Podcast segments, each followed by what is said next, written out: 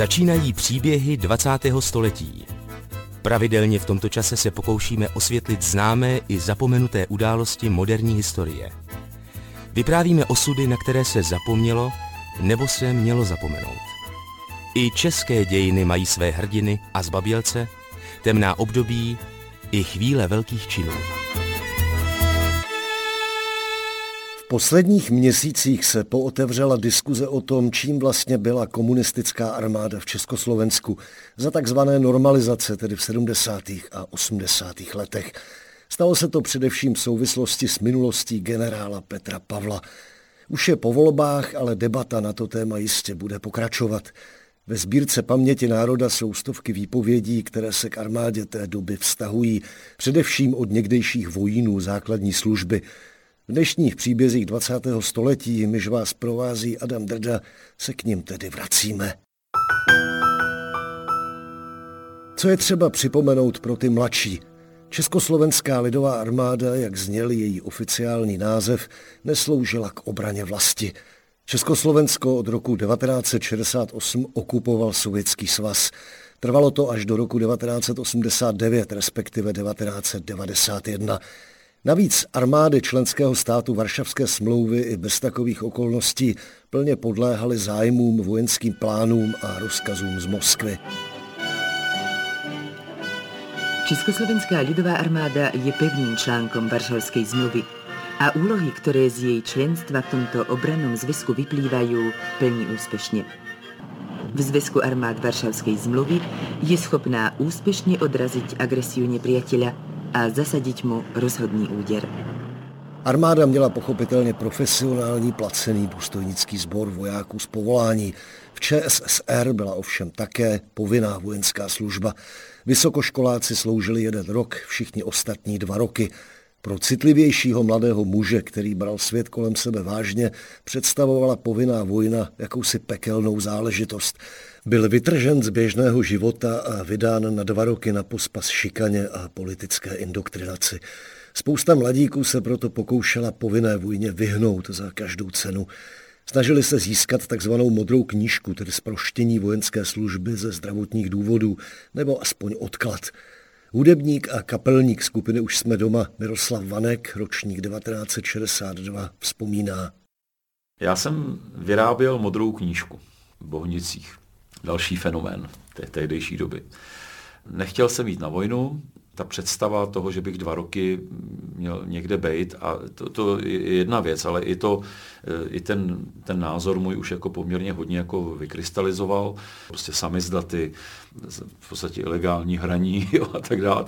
Takže já už jsem proti tomu státu byl poměrně dost jako vyhraněný v té době a nechtěl jsem rozhodně podporovat jako nějaký agitační, nějakou armádu, prostě vůbec to násilí a ještě k tomu ta komunistická armáda s těma všema agitačníma věcma. Prostě mě to bylo strašně protivný a nechtěl jsem se toho vůbec jako účastnit. Jo. Nicméně to byla povinnost, že? Takže jsem se tomu musel nějak vyhnout a jedna z cest byla předstírat duševní chorobu. Takže jsem si od jednoho mého kamaráda vypůjčil vysokoškolský skripta, knížky, co byly dostupné ohledně různých diagnóz, jako, a nakonec mě z toho vyšlo, že mě zaujala tam jedna věta, že paranoidní schizofrenie nelze prokázat a ani ji nelze vyvrátit.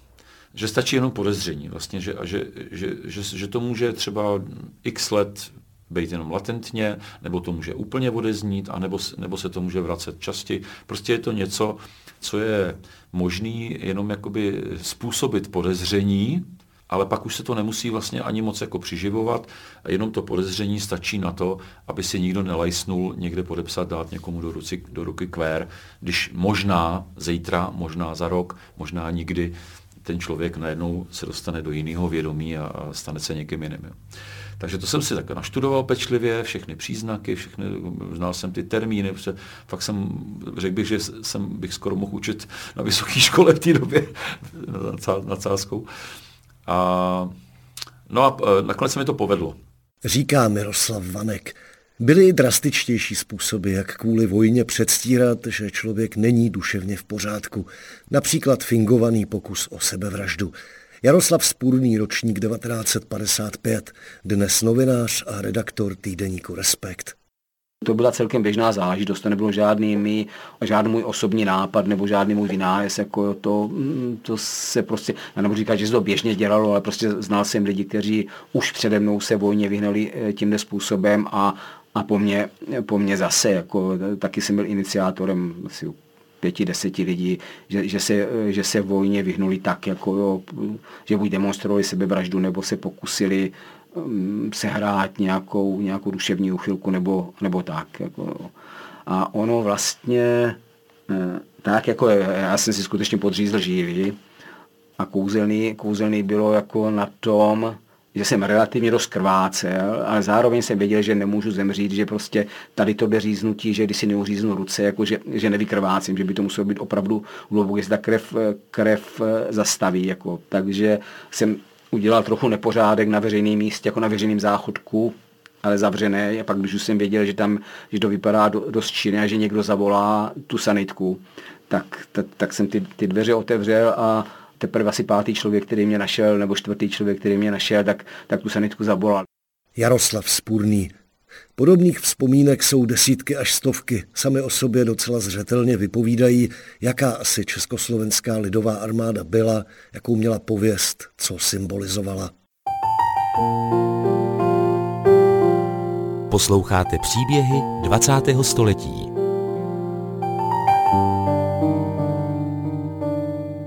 S čím se člověk setkal, když už musel narukovat? Vzpomíná správce chrudimského hospicu Zdeněk Hrásek. Narodil se v roce 1958 v Chrudimi. Před vojnou byl aktivní sportovec. Já jsem maturoval v létě, v červnu 1978 a hned v říjnu téhož roku jsem šel na vojnu. No. Že jsem dělal tu atletiku, tak jsem měl ze začátku štěstí a narukoval jsem do Písku, kde bylo takzvané VTJ, vojenská tělovýchovná jednota. To byla něco jako taková Dukla pro ty slabší. Dobří borci šli závodit za Duklu a ti méně dobří šli do těch VTJ. Ale to mě jako uspokojovalo, říkal jsem si, no tak to je hezká vojna. Byl jsem v Písku, budu tady chodit trénovat, závodit, ono to uteče. Jenomže to všechno dopadlo úplně jinak. No. Jak to dopadlo? Předtím, než jsem šel na vojnu, tak mě jeden známý příbuzný pozval k sobě do Prahy. Já jsem v Praze měl sestřenici, Haničku, s kterou jsem se jako hodně kamarádil, ona byla asi o 7-8 let starší a ona se vdala. Já jsem je často navštěvoval, myslím si, že já jsem měl oba rád, oni se mě taky docela oblíbili. A když věděli, že půjdu na vojnu, tak mě pozvali a pár dnů se mě nechali u sebe v Praze. A ten Adam, jak se jmenoval, ten můj známý, ten mě vodil po Praze a my jsme spolu hráli několikrát minigolf. Mě to hrozně uchvátilo v nějakém hotelu. A pak jsem odjel na vojnu a on pracoval někde u filmu, natáčeli něco v Anglii. A on odjel do Anglie, nikdy na vojně nebyl, on měl motorovou knížku. Mě z Londýna poslal pohled na vojnu. Už to samo o sobě byl průšvih. Z kapitalistické ciziny přišel pohled do kasáren. Jo. A já jsem žádný pohled pochopitelně nedostal přímo, ale přijeli pro mě dva pánové v civilu z vojenské kontrarozvědky a odvezli mě někam na nějakou vyšetřovnu.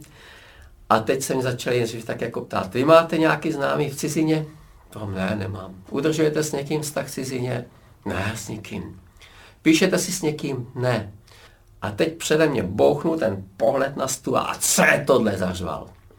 Já jsem to vzal, teď jsem ten pohled viděl poprvé v životě, že jo, byl tam takový ten anglický, ten strážce před tím palácem s tím obrovským chocholem a vzadu byla moje vojenská adresa a ty tam bylo, ahoj Zendo, zdravím tě z Londýna, Adam a PS. V golfu jsem se stal málem anglickým králem. Což byla taková narážka na to, jak jsme spolu hráli ten minigolf, jak jsme z toho byli nadšení. A oni si mysleli, byli přesvědčeni, že to je nějaká šifra. Jo? A teď co znamená tohleto, já nevím. No, zkrátím to, já jsem tam strávil celý den, protože po mně přijeli hned ráno, ještě před snídaní. A byl jsem tam až do večera. A to byl takový klasický výslech, že se na mě střídali. Jednou, když si přijde takový hodný a říká, tak neblbní, tak to řekni. A když si nekaz vojnu, hele, prostě ti o nic nejde, prostě řekneš, co to znamená a půjdeš si tam zase běhat a půjdeš si jezdit na závody, když si uteče. Já bych to snad v chvíli i řekl, jenom mě bylo 19, já jsem byl z toho docela vyklepaný, měl jsem strach, ale neměl jsem co říct, protože to žádná štípka nebyla. Pak přišel druhej, ten tam řvál, mlátil do stolu a vyhrožoval mě Sabinovem, což bylo obávaný vězení vojenský na východním Slovensku. A teď tam házel nějakýma ciframa, kolik roků za to vyfasuju. No a protože ze mě nic nedostali, tak mě večer odvezli, uzavřela se celá záležitost, no ale hned druhý den mě vyhodili z toho VTJ. Zavolali mě, že se mám večer nebo nějakou hodinu hlásit v Chebu. A to byl šok. To byl hrozný šok, protože já jsem tam přišel do útvaru, kde jsem jako za chvíli zjistil, za několik dnů, že jsou tam skoro sami kriminálníci. Mně bylo necelých 20, když jsem tam přišel, po polovičce těch vojáků tam bylo 27, 28, 30, protože měli za sebou už 5, 6, 7 roků odsezených v kriminále. Tak jsem tam prostě mezi ně zapadl a teprve po několika dnech mě začalo docházet, proč tam jsem, že jsem tam vlastně za trest, za to, že jsem dostal ten pohled z Londýna. Tam jsem teda dosloužil ani ne jenom teda, ne jenom 2 roky, ale ještě jsem tam musel být i díl, protože jsem musel něco nasluhovat za různý prohřešky, které jsem tam natropil. A jenom teda, to skutečně ty z té kontrašpionáže vojenský, to byly takový tak tupý, že jim nestačilo říct, jako, to je prostě kamarád, který tam byl pracovat? To jsem se jim snažil jakoby vysvětlit, ale vůbec to nevzali, nebo nevím, žádný, jaký z toho byl závěr. Oni mi nic neřekli, že oni potom večer mě odvezli zpátky do těch kasáren a už jsem je víc neviděl, jo. Už jsem o nich víc neslyšel. A proč vás teda vyhodili z toho Písku? No asi za trest, za to, že vzniklo podezření. Jo? Že vzniklo jakési podezření. Já jsem se až po mnoha letech dozvěděl, to jsem někde četl, že v tom Chebu, kam mě dali, byli záměrně soustředění všichni různý kriminální živly a různý nespolehliví lidi, protože tehdy údajně existoval plán Varšavské smlouvy, že Varšavská smlouva zaútočí na západní Německo a chebský pluk měl jít jako první. Tam byli součtení těch, kterých nebude škoda žádná, no. Naštěstí k tomu nedošlo. Ale když jsem to četl, tak mě potom jako běhal prás po zádech.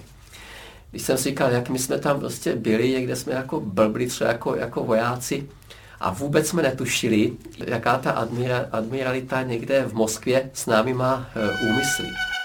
Nemůžeme dnes přehlédnout, že agresivita imperialismu roste. Spojené státy a další země Severoatlantického paktu schvalují nové programy horečného zbrojení, otevřeně porušují svrchovanost a nezávislost jiných států a vměšují se do jejich vnitřních záležitostí. A jaký to bylo jinak ta vojna mezi tady těma lidma? To musel být docela šok, ne? Celkově, nebo taková jako... Bylo to jako hodně tvrdý. Šikanu třeba? Šikana tam byla hodně tvrdá, hodně. Ta se tam teda bujela, opravdu bujela. Zažil jsem tam řadu pokusů o sebevraždu a co si vzpomínám, asi dvě úspěšný teda sebevraždy. A to jako páchali ty vojáci, kteří tam byli? No ti druhoročáci, ti mazáci, že jo, na těch pažantech, na těch vlastně prvoročácích. Tu šikanu. A ty prvoročáci se pokoušeli. No, to, že staří neuklízejí a že rajony dělají mladý, to mě přišlo takový ještě jako normální, ale takový vlastně ty fyzický týrání, co se tam dělo, jako mlácení a ponižování strašný, no to... Na to nemám dobrý vzpomínky zase. No, prošel jsem si s tím taky. A to se vás týkalo? Vás taky někdo týral na té vojně? Pokud vím, přes hubu jsem dostal jednou akorát. Že na mě hodili deku a zmydlili mě tam Proč to bylo, to už ani nevím, jo? Ale to tam byla taková běžná záležitost. Ale takový, hůř se snášela taková ta šikana, kdy vám dali třeba kartáček na zuby a museli jste s ním vytrhnout záchody, jo? Ty čůrací žlábky všechny a všechny ty mísy podělaný s páry mezi dlaždičkama, a nebo kdy ještě ve 3 hodiny v noci vám vylili několik beliků vody na chodbu a to musel do sucha utírat. A bylo to nepříjemné. Ta šikana byla hodně tvrdá, a hodně nepříjemná. Na to mě nejvíc štvalo to, že všichni ty lampasáci o tom věděli, ale dělali, že to nevidí. Ty jsem se na to chtěl zeptat, no, jestli to vedení té armády se snažilo to Ne, vůbec ne. Ty velitelé to brali, že to takhle prostě je, tak to má být, a oni měli jako takovou jakousi v tom záruku, že na ty jejich rotě bude pořádek, protože ty bažanti to tam všecko prostě museli pořád leštit. Takže kdyby si člověk stěžoval, tak jako... Absolutně nebylo ke komu. No. To jako opravdu to by muselo být asi nějaká hodně mimořádná událost, jako nějaký těžký zranění, aby to někdo začal vyšetřovat, no ale... Pak mě vždycky fascinoval ten prvek, že ty bažanti šikanovaný, když pak jako nastal ten druhý, tak se šikanovali ty další, že jo? Tak to bylo, co to jako bylo? To bylo u vás taky tak? To bylo tak, určitě to tak bylo, jo. To si vybavuju a to mě dlouho leželo v hlavě, tohleto, co říkáte. My jsme si přísahali, že takový svině nebudeme, jo. A já si teď nechci hrát na žádného svatýho, ale myslím si, že mám opravdu čistý svědomí, že jsem nikoho nešikanoval. Jediný můj prohřešek snad byl ten, že jsem pak jako mazák už taky neuklízel, nedělal jsem ty rajony, že to jsem nechal dělat ty bažanty. Jo. Ale že bych jako někoho tam ponižoval, někoho tam nechával prostě se plazit pod postelí v bílém tričku, abych zkoumal, jestli je tam dobře vytřeno nebo tak, a abych se bavil tím, že někomu 4x, nebo 5x, nebo 6x vyházím skřínku, kterou předtím pracně srovnal, to ne, to rozhodně ne, ale téměř všichni to dělali a to mě dlouho vrtalo hlavou, proč to tak je, no, ale to už bychom se dostali úplně jinam, to až teprve, když už jsem jako hodně dospělý začal číst nějaké psychologické knížky a přečetl jsem si o nějakých pokusech Filipa Zimbarda, psychologa, a Rogera Milgrama, tak tehdy jsem teprve jako pochopil, že prostě to v těch lidech je, no. Že když mají lidi příležitost někomu ublížit a nehrozí jim za to žádný postih, tak to prostě dělají, no. To tak dělali, že všichni bachaři ve vězení, to za těch komunistů si užívali tu svou moc a hlavně tu svou beztrestnost, no. Byla ta vojna pro vás nějaký zlom, že jste si třeba uvědomil, jako v čem žijete? Určitě mě to hodně ovlivnilo, že jo? Jestliže člověk stráví víc jak 2 roky v takovém prostředí, tak to ho nemůže neovlivnit. Vzpomínal Zdeněk Hrásek. Proto země socialistického společenství stavějí proti imperialistickým plánům vysokou bdělost. Proto upevňují svou bojovou sílu. Boj za mír může být úspěšný jen tehdy, bude-li obranyschopnost socialistických států vždy na patřičné úrovni. Ve stejné době, tedy na konci 70. let, sloužil v armádě také Vladimír Stanislav, ročník 1958. Narodil se v Poličce, narukoval v 77. a sloužil v Praze u hradní stráže, u útvaru ministerstva vnitra, kam byl přidělen. Proč ho tam jako vojína základní služby přidělili, dodnes neví, ale takzvaná socialistická vojna pro něj představovala otřesnou zkušenost. Vzal jste se třeba něco pozitivního z toho, co jste prožil na té vojně? I draze zaplacený poznání je poznáním, to je tak snad jediný přínos. No. A pokud je přínosem do života poznání, že hloubka lidský podlosti, hlouposti, zloby, schopnosti zradit, podrazit, je mnohem větší, než jsem si kdy myslel před tou vojnou, no tak pak je to poznání. No. Ale já myslím, že snad ani není tak nutný do života tohle poznání. Že prostě poznat, že lidi, kteří jsou na kolenách, ať vypadají sebelíp, tak najednou se od nich dočkáte něčeho, co by člověk si nedovedl ani představit. Tohle poznání přece není nutný. Pak máte anketu v nějakým rádiu a tam vám vyjde 90% kluků, že tam, nebo chlapů tam zavolalo ve smyslu, že socialistická vojna k něčemu byla, co tím chtějí říct. Omlouvají sami sebe, že prostě přestali být lidma a teď tomu potřebují dát hezkou nálepku, tak křičejí, k něčemu to bylo, křičejí, ta dnešní mládež, ty by to potřebovali, to je blbost. Ta vojna akorát pomohla z těch normálních lidí udělat jedince, kteří se těžko celý život vyrovnávají s tím, že vlastně byli třeba grázlové, z donucení, ze strachu. Posloucháte příběhy 20. století.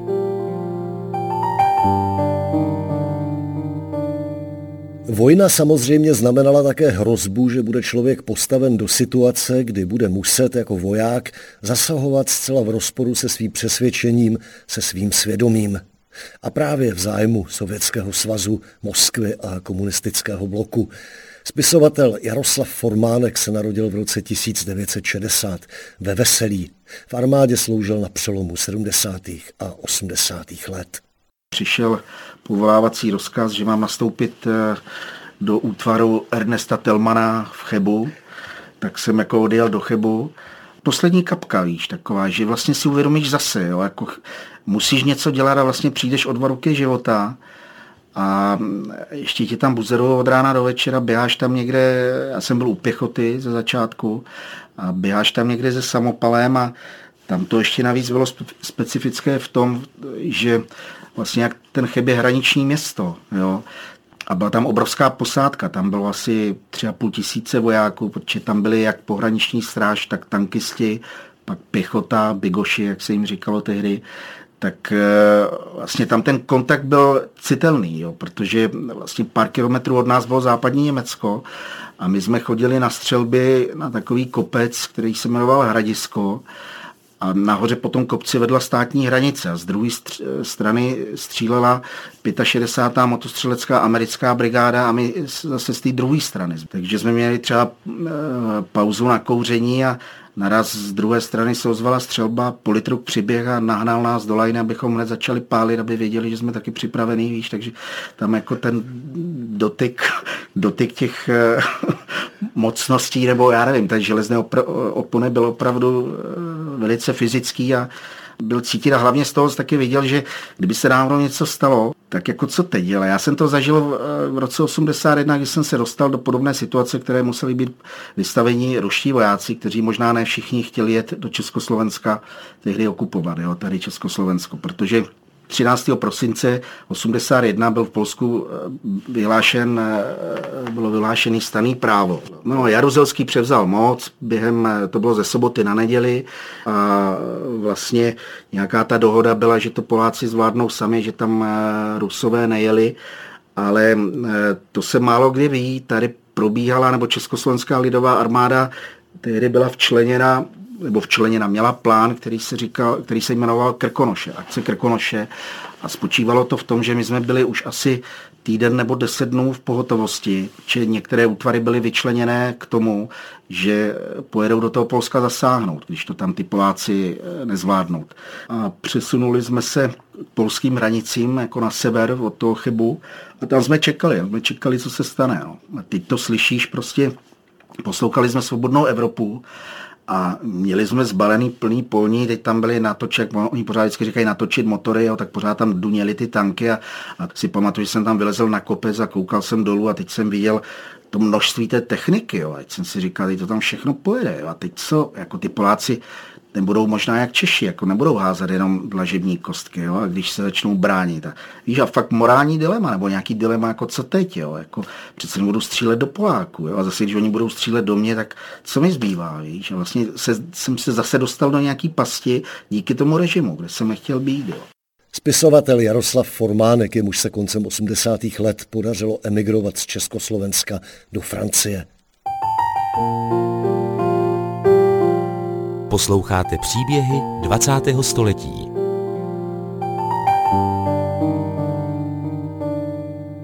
Po Posloucháte dnes pořad věnovaný vzpomínkám na službu v Československé lidové armádě za takzvané normalizace, tedy v 70. a 80. letech minulého století. K problémům vojáka základní služby patřilo, že musel skládat přísahu, v níž sliboval, že bude sloužit socialistické vlasti, komunistické straně a bude postupovat v nerozborné jednotě se Sovětským svazem. Mnozí lidé to brali jako formalitu, mnozí to ale dělat nechtěli. Patřil k nim také Jiří Fajmon, ročník 1964. Dnes je provozovatelem penzionu. Před listopadem 1989 byl dizident. Sloužil v polovině 80. let. Ještě předtím, co bylo na té vojně, když jsem tam byl rok a půl, takže už to bylo jakoby půl roku, už skoro metr stříhání se tenkrát, tak už jsem tam byl půl roku na té vojně a tam dostal jsem pochvaly, protože jsem celkem nevybočoval, už jsem nemusel běhat pro chlast těm starým mazákům, jsem byl sám mazák, ale jak mě něco vadilo, byl jsem i takový jakoby vlastenec, opravdu vlastenec a já jsem měl říct, sloužím socialistické vlasti. A já jsem před tou nastoupenou jednotkou, před celým tím, před možná rota, možná jednotka, možná rota to byla. Celá naše rota, to byly čtyři ty jednotky. Náš útvar byl tak 200 lidí, ten ženisti. Tam byla i hudba a tak dále. Takže a tam jsem říkal, sloužím vlasti. Jenom. A on říkal znova, vojín Fajmon a já prostě sloužím vlasti. Tak ještě jednou to řekl, asi třikrát a já jsem řekl, sloužím vlasti. Tak si mě zavolal a říkal, že prostě, že to nejde. Já říkám, opravdu sloužím vlasti. Já říkám, já nejsem komunista. Vadí to? Nejsem komunista. No jít nemusíte být komunista, ale sloužíte socialismu. Já říkám, ale teď sloužím naší vlasti. Týhle zemi, těhle lidem, tomu lidu. Tak je to rozdíl? Je. A to se jim nelíbilo. Takže viděli ve mně potenciál nepřítele. Vzpomíná Jiří Fajmon. Skončil pak ve vězení, protože mimo jiné nazval prezidenta republiky Gustáva Husáka ťavou neboli velbloudem a dopustil se tak hanobení prezidenta republiky. K nejsilnějším vzpomínkám na povinnou vojenskou službu v Československé lidové armádě, které jsme na Paměti národa zaznamenali, patří výpověď básníka Petra Hrušky. Petr se narodil v roce 1964 v Ostravě.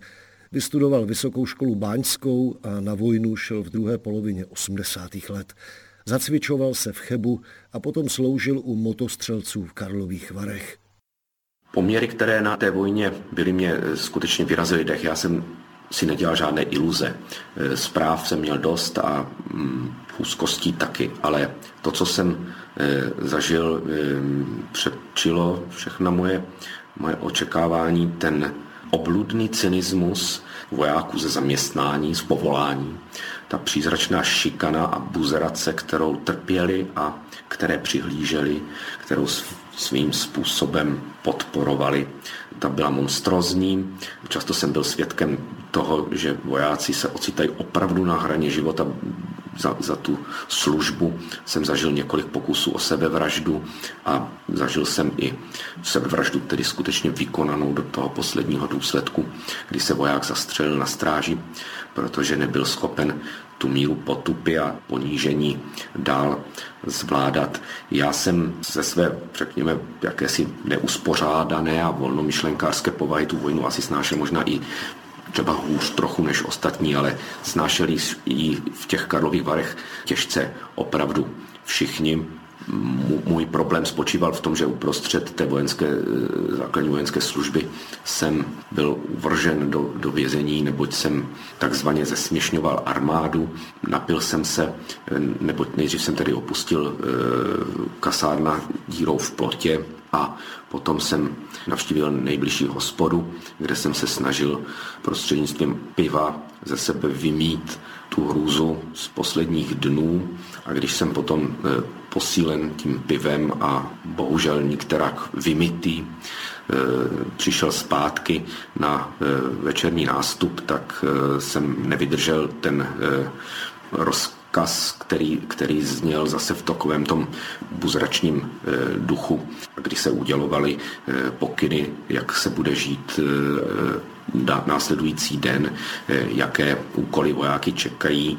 Přišlo mi to najednou tak absurdní a tak nelidské, že jsem opustil tovar a dovolil jsem si vstoupit do diskuze s kapitánem, který ten rozkaz na příští den četl, což se na vojně samozřejmě nesmí, a byl jsem okamžitě na místě odvlečen do vězení, kde jsem za zesměšňování armády měl odsedět 3 týdny, jestli se nepletu, ale protože se to dělo v květnu, na začátku května, tak jsem 9. května na výročí konce světové války, ten se tehdy slavil 9., tak jsem byl amnestován. Zesměšňování armády tkvělo tehdy v tom, že Petr Hruška parodoval denní rozkaz a, řekněme, ironicky zpochybňoval jeho účelnost. Ve vězení sice nezůstal dlouho, ale měl před sebou nový specifický trest. Ta amnestie, která znamenala ovšem, že jsem si znelíbil veškerou tu oficírskou vrchnost, která v kasárnách byla, protože oni věděli, že jsem tím utekl z toho vězení a slibovali mi na každém kroku, že mě nějaký trest za to zesměšňování nemine.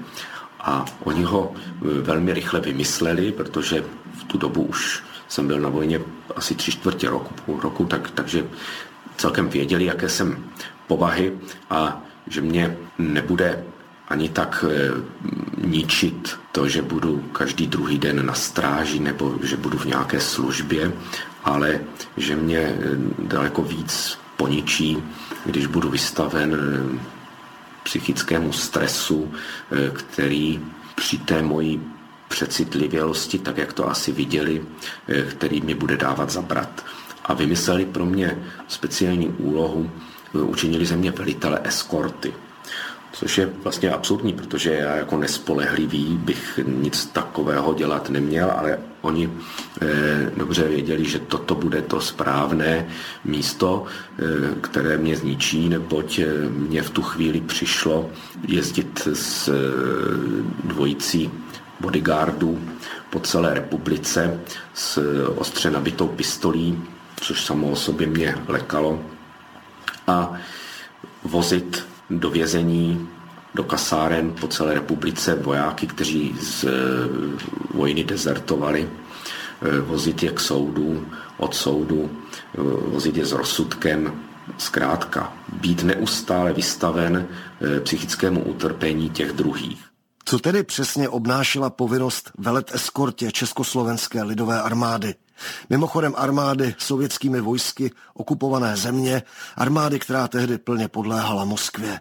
Podařilo se jim opravdu mě vyničit dostatečně. Za těch několik posledních zbývajících měsíců vojny jsem byl svědkem opravdu otřesných věcí, včetně o něch pokusů o sebevraždu. Stojíte a přihlížíte tomu, jak se voják rozbíhá hlavou proti zdi ve své cele, než odemknete a než ho zachytíte a spacifikujete, tak už s rozbitou hlavou. Tak je to otřesné, když vidíte vojáka, který má ruce pořezané, protože se rozhodl odejít z tohoto světa, neboť nemůže další 2 roky, které mu byly soudem vyměřeny ve vojenském vězení v Sabinově, protože už nemůže, to už se nevejdou do jeho života, už je nezvládne, tak se rozhodne podřezat, ale protože to není žádný zkušený sebevrah, tak to udělá způsobem obzvlášť opatrným, začne se řezat tady, ale tady to moc nejde, tak se postupuje dál, řeže se dál a řeže se až k rameni. Ono to pořád, ta krev najednou nějak moc neteče a pak upadne do mdloby, pak ta krev začne téct a vyteče na linoleum a vy v nějaké hrůze, aby se vám něco s někým nestalo, tak jdete do cimry zkontrolovat, zda je tam všechno v pořádku a najednou uklouznete a vemete druhou o zem, protože jste právě uklouzli na kaluži krve na linoleu, neboť neboť vzadu na palandě leží voják, který má ruce rozřezané až k ramenům, tak vám dobře není a už to nikdy nezapomenete. Takže tohle mě nutili dělat až do toho září nebo 1. října, kdy mě z té vojny propustili. A do dneška mám po republice místa, která moc nemůžu, která jsou spojena právě tady s těmito scénami. A tak jako se nemůžu moc ochomítat na nádraží ve Spišské Nové Vsi, kde jsem musel tahat vojáka z náruče ženy a odtrávat ho od dětí, abych ho mohl přivést zpátky do kasáren, protože kdybych to neudělal, tak bych šel do toho Sabinova sám na ty 2 roky. Tak takové místo prostě moc už navštěvovat nemůžu. Posloucháte příběhy 20. století. Vzpomínal v rozhovoru pro Paměť národa básník Petr Hruška. Nakonec dnešních příběhů zařazujeme výpověď filozofa Václava Němce. Přišel na svět roku 1969 v Karlových Varech a základní vojenskou službu si v uvozovkách odkroutil v době, kdy už se komunistický režim v Československu hroutil. Narukoval v roce 1988. Říkal jste, že jste narukoval do Rakovníka, to byl teda na takzvaný přijímač, na takový ty úvodní... Ano, tam jsem byl na přijímači, no. A to probíhalo jak? No, tak to jsem se teda propadl do něčeho, co jsem si vlastně neuměl vůbec představit, jo. Ten přijímač byl hodně drsný a to třeba jako pro kluka, který takhle přijde jako zvenku a vůbec jako neví, která bije, ještě je to čerstvý bláznivý konvertita, který já tehdy jsem obdivoval hrozně Gandhiho, jo, takže jsem vlastně úplně odmítal násilí, jo. A teď jsem se tam najednou ocitl v té smečce. No a tak jako samozřejmě od 1. hodiny začala obrovská pakárna, kterou si člověk prostě neuměl vůbec představit, že jo. Prostě neustále člověk byl v pohybu, nesměl se na chvíli posadit, položit, jo, prostě neustále na něj někdo řval, že jo. A jako najednou je člověk vystavený obrovskému jako fyzickému náporu, na který vůbec není připravený, jo, takže nemá čas se najíst, zvláště když se jde, jako na jídlo se sice chodilo, ale když se člověk ocitl v té druhé polovině té fronty, tak už nestihl vůbec jako sníst druhé jídlo, protože to se zavelelo, jo, takže jsme si pak jsme si to lili ještě cestou jako když jsme odnášeli to nádobí, tak jsme do sebe všechno lili a co bylo nějak jako pevný, tak jsme si dávali za mundur, jo. A teď jako člověk si začal uvědomovat, nebo hned tam na něj dolehly i ty politické souvislosti, jo, tak prostě byla to. Můžu říct, že v té armádě jsem opravdu zažil, co ten komunistický režim představuje vlastně v té své ještě brutální podobě, kterou dokázal mít v těch, ještě i vlastně koncem těch 80. let, jo. I když už vlastně venku to bylo volnější, že jo, tam se to uvolňovalo, jo, i pokud jde o kulturu, tak prostě začaly být možné věci, které dřív možný nebyly, tak tam prostě ta setrvačnost toho režimu a ty jeho brutality opravdu jako pořád trvala.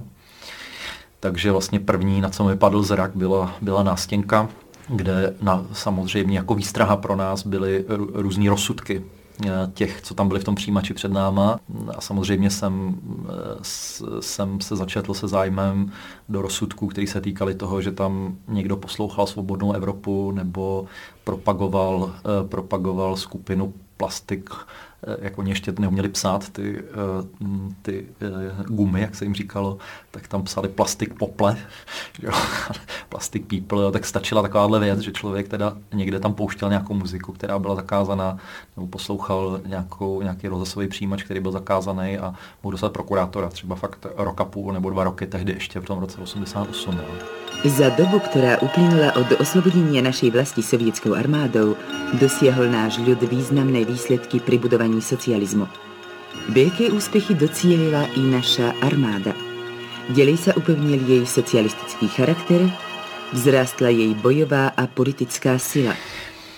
No, další věc, která mě teda jako čerstvýho konvertitu hned udeřila do nosu, bylo, že mojimi vlastně takovými téměř přirozenými kamarády byli jako křesťani nebo lidi prostě z různých církví.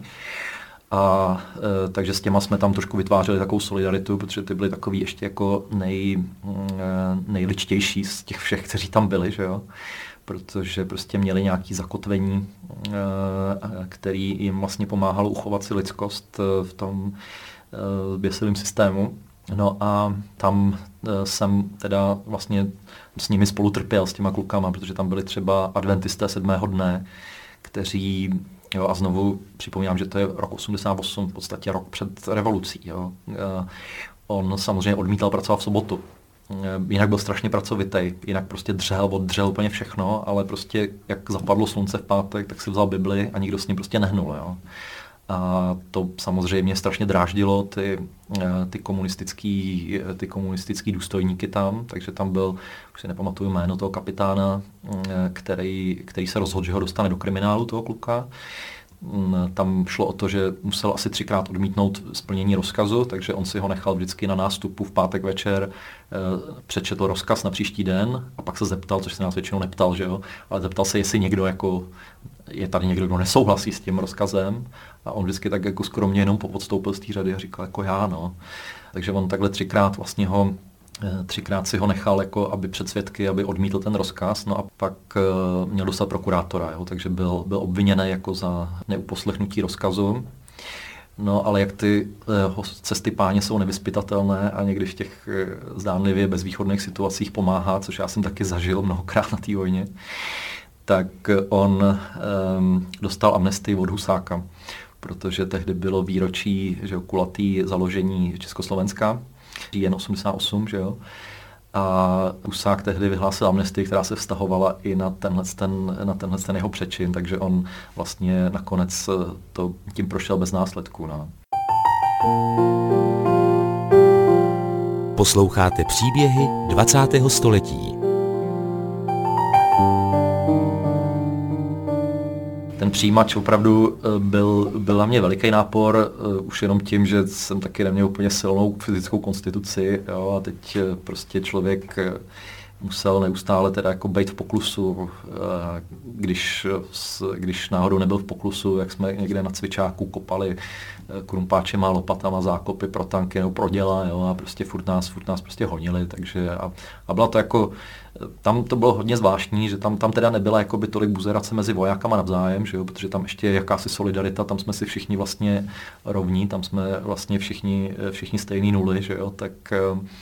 Ale vlastně ta buzerace byla ze strany jednak důstojníků, ale vlastně to, co bylo na tom překvapivé, že to byli vlastně velmi nižší důstojníci, svobodníci, desátníci, kteří vlastně byli vojáci jenom prostě starší, že jo. Jo, prostě vlastně byli to buď naši mazáci nebo supráci, jak se říkalo tenkrát. A ty si nás vychutnávali opravdu, jo. Byly tam některé takový sadistický typy.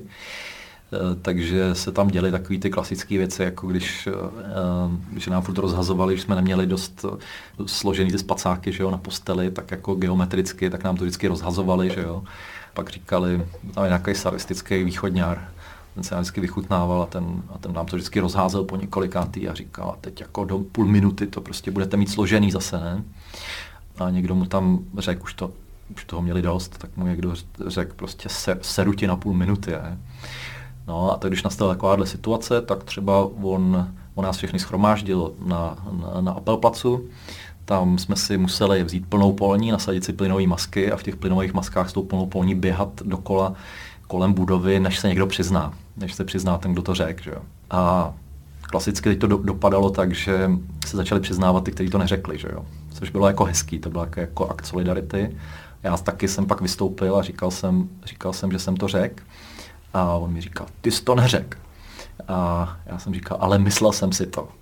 A tam byl ještě jeden takový, to byla zvláštní postava, taky taková, který docela inteligentní, citlivý kluk, ale taky špagát, že jo? To znamená, který tam byl jako jenom po vojenské katedře, že jo, vysokoškolák, který se taky vlastně podílel na té naší buzeraci, ale nebyl takový primitiv. No.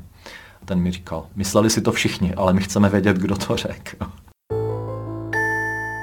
pak tam třeba nastal takový moment, kdy bylo tam pár takových právě statečných kluků, kdy třeba ten jeden kluk jako říkal, že už nás takhle tam honil asi hodinu nebo jak dlouho, tak mu říkal, přihlásil se, že jo, jsem se přihlásil, soudruhu svobodníku, jako co chceš. A on říkal, my jsme taky lidi. A on se tak jako rozčílil a říkal, cože, vy, že jste lidi? A zase nás hnal, jo, prostě. No, tak takovýhle scény tam člověk zažíval na tom přijímači. A pak najednou nastala nějaká věc, kdy já ještě před koncem přijímače jsem byl najednou odvelený. A byl jsem odvelený do Uherského Hradiště, protože zřejmě rozhodli, že jako člověk s humanitním vzděláním se nejlépe hodím do protichemické jednotky. Takže jsem byl vlastně převelený do Uherského Hradiště, kde jsem měl absolvovat několika týdenní kurz, kde jsem se učil zacházet s takovým zvláštním přístrojem, který se jmenoval PDP2. A byl to vlastně přístroj určený na dezinfekci, přístroj, který byl v polních podmínkách nasazovaný v případě chemického nebo radiačního útoku. Dokonce byl ještě v té první válce v zálivu, ten naštěstí beze mě teda ten stroj. Takže já jsem vlastně ještě před přísahou, čili jsem tam absolvoval asi 3 týdny, ani ne, možná toho přijímače, tak mě odveli do Uherského Hradiště. Pro mě bylo zvláštní, že já jsem tam vlastně dostával vycházky, což jako jsem nezažil nikdy předtím a nikdy potom, jako na vojně, že mi někdo dal vycházku. Takže já jsem třeba mohl 3krát týdně odejít odpoledne z těch kasáren. Chodil jsem, protože Uherské Hradiště bylo tehdy velmi kulturní město, takže jsem chodil na koncerty. Chodil jsem do kostela a tam vlastně tam poprvé začal můj konflikt jako s armádou kvůli mojí víře. Jo. Prostě měli tam nějaký špehy v tom kostele, takže nějak se ke mně doneslo, že někdo mě varoval, že byl si viděnej v kostele, jo. Už o tobě vědí. No a jak já jsem byl ještě pořád ten bláznivý konvertita, tak jsem tam ještě se skamarádil s jedním podobným náboženským blouznivcem, což byl Alex, který byl z nějaký moravský tradiční katolický rodiny. A ten byl opravdu ještě možná jako šílenější než já, jo. Tomu se zjevovala Panna Marie normálně, jo.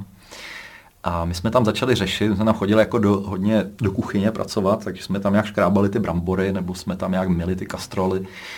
Tak jsme začali řešit a na to mě první upozornil on. On mi říkal, my nemůžeme složit přísahu vojenskou. A já jsem říkal, proč? A on říkal, protože to je smlouva s ďáblem. A on mě teď upozornil poprvé na tu formulaci, že tam se přísahá věrnost pracujícímu lidu vedenému komunistickou stranou Československa. Říká, my jako křesťani nemůžeme přísahat věrnost komunistické straně Československa. Pro obranu socialismu jsem vždy připraven stát pevně v řadách ozbrojených sil Československé socialistické republiky po boku sovětské armády i armád ostatních socialistických zemí v boji proti jeho nepřátelům a nasadit i svůj život k dosažení vítězství. Tak přísahám. Tak přísaháme!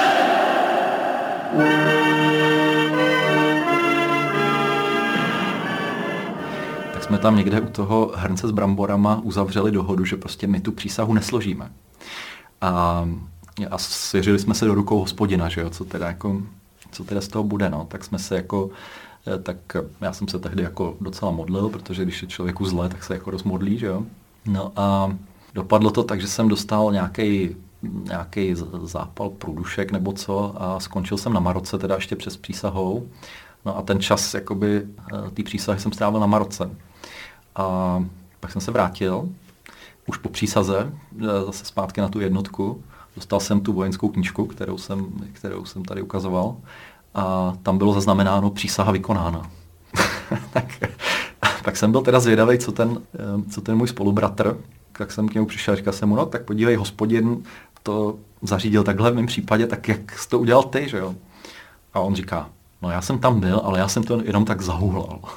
To byla výpověď, přesněji řečeno část výpovědi filozofa Václava Němce o výkonu základní vojenské služby v Československé lidové armádě na sklonku 80. let. K tématu se v budoucnu jistě ještě vrátíme, ale tyto příběhy 20. století jsou u konce. Za pozornost vám dnes děkuje a loučí se s vámi Adam Drda.